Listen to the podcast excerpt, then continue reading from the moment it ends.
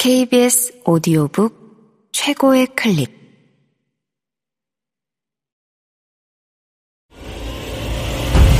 KBS 오디오.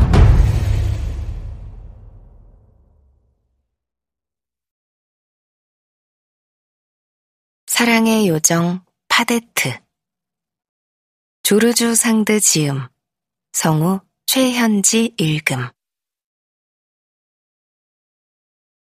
뭘 받고 싶은지 지금은 말하지 않을래. 아직 확실하게 모르겠어. 하지만 지금 나한테 한 약속은 잘 기억해야 해. 만일 약속을 어기면 쌍둥이 랑드리가 하는 말은 신용할 수 없다고 소문낼 거야. 나는 여기서 돌아갈게. 뭘 받을지 정하면 그때 널 찾아갈게. 넌 내가 갖고 싶다는 걸 주체 없이, 미련 없이 줘야 해. 잊으면 안 돼. 좋아. 그럼 약속한 거야, 파데트. 이야기는 끝난 거다. 랑드리는 파데트의 손바닥을 가볍게 치며 말했다. 좋아. 파데트는 무척 만족스럽고 기쁜 듯이 말했다. 지금 바로 강가로 돌아가. 양 울음소리가 들릴 때까지 강을 따라 내려가. 갈색 어린 양이 있을 거야. 그 옆에 네 형이 있어. 내 말이 틀리면 약속은 없던 걸로 해줄게.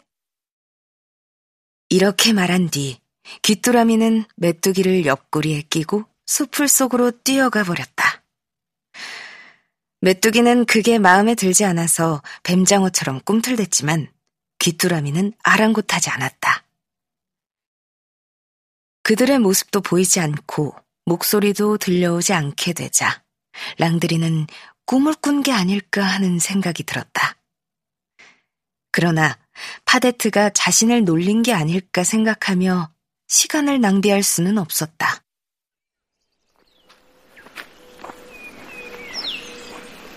그는 골풀밭 아래쪽까지 단숨에 달려갔다.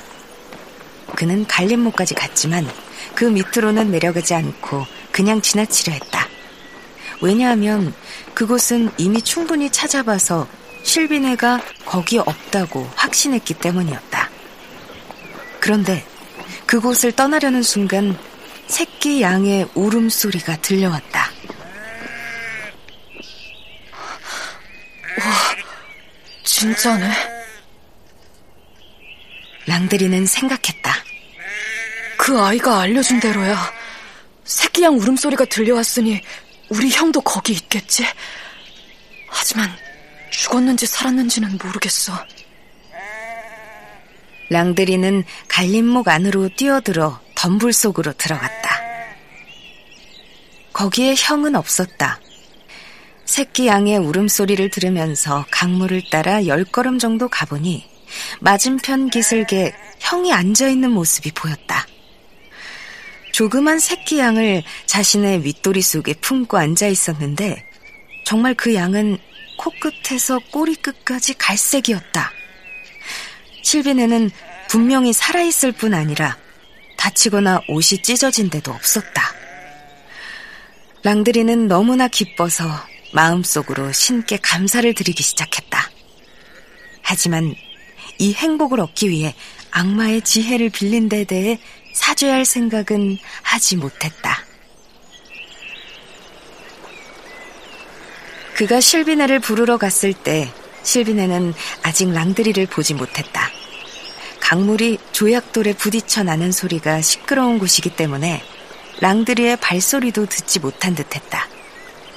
랑드리는 실비네를 쳐다보고는 깜짝 놀라 멈춰섰다. 파데트가 예언한 그대로의 모습이었기 때문이었다. 바람이 세차게 불어 마구 흔들리는 나무들 한가운데 돌처럼 꼼짝도 안 하고 앉아 있었던 것이다. 누구나 다 아는 일이지만 바람이 심하게 불 때 강가에 있는 것은 위험한 일이다. 모든 강기슬근 아래쪽이 깎여가고 있기 때문에 바람이 많이 불면 오리나무 몇 그루가 뿌리채 쓰러지곤 했다. 오리나무는 아주 크고 오래된 것이 아닌 한 뿌리가 깊지 않기 때문에 폭풍우가 오면 예고 없이 사람 위로 쓰러지는 일도 있었다. 실비네는 다른 사람보다 어리숙하지도 무모하지도 않은데 위험하다는 것을 전혀 깨닫지 못하는 것 같았다. 마치 튼튼한 곳간 안에 안전하게 피신해 있다고 생각하는 것처럼 보였다. 온종일 이리저리 헤매고 다녔기 때문에 지쳐 있었고, 다행스럽게 강에 빠지지는 않았지만, 그 대신 자신의 슬픔과 원통함에 빠져 있었다고 말할 수 있을 것이다. 그는 그루터기처럼 그곳에서 꼼짝하지 않은 채 시선은 흐르는 강물을 향하고 있었다.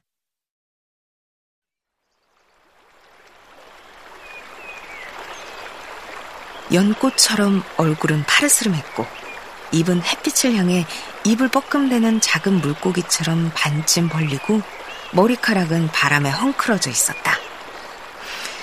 그가 안고 있는 작은 새끼양에도 전혀 관심이 없는 것 같았다. 목초지 안을 헤매고 있던 새끼양이 가엾다는 생각이 들어 양 우리에 데려다 주려고 윗돌이 안에 넣어 품었는데 도중에 양을 잃어버린 집이 어디인지 물어보는 걸 깜빡 잊어버린 것이다. 실비네는 양을 무릎 위에 올려놓았는데 그 울음소리가 귀에 들리지 않는 듯 울게 내버려 두었다. 가엾은 새끼 양은 크고 맑은 눈으로 주위를 둘러보며 슬프게 울었다. 다른 양이 대답하는 소리가 들려오지 않았기 때문에 놀란 것 같았다.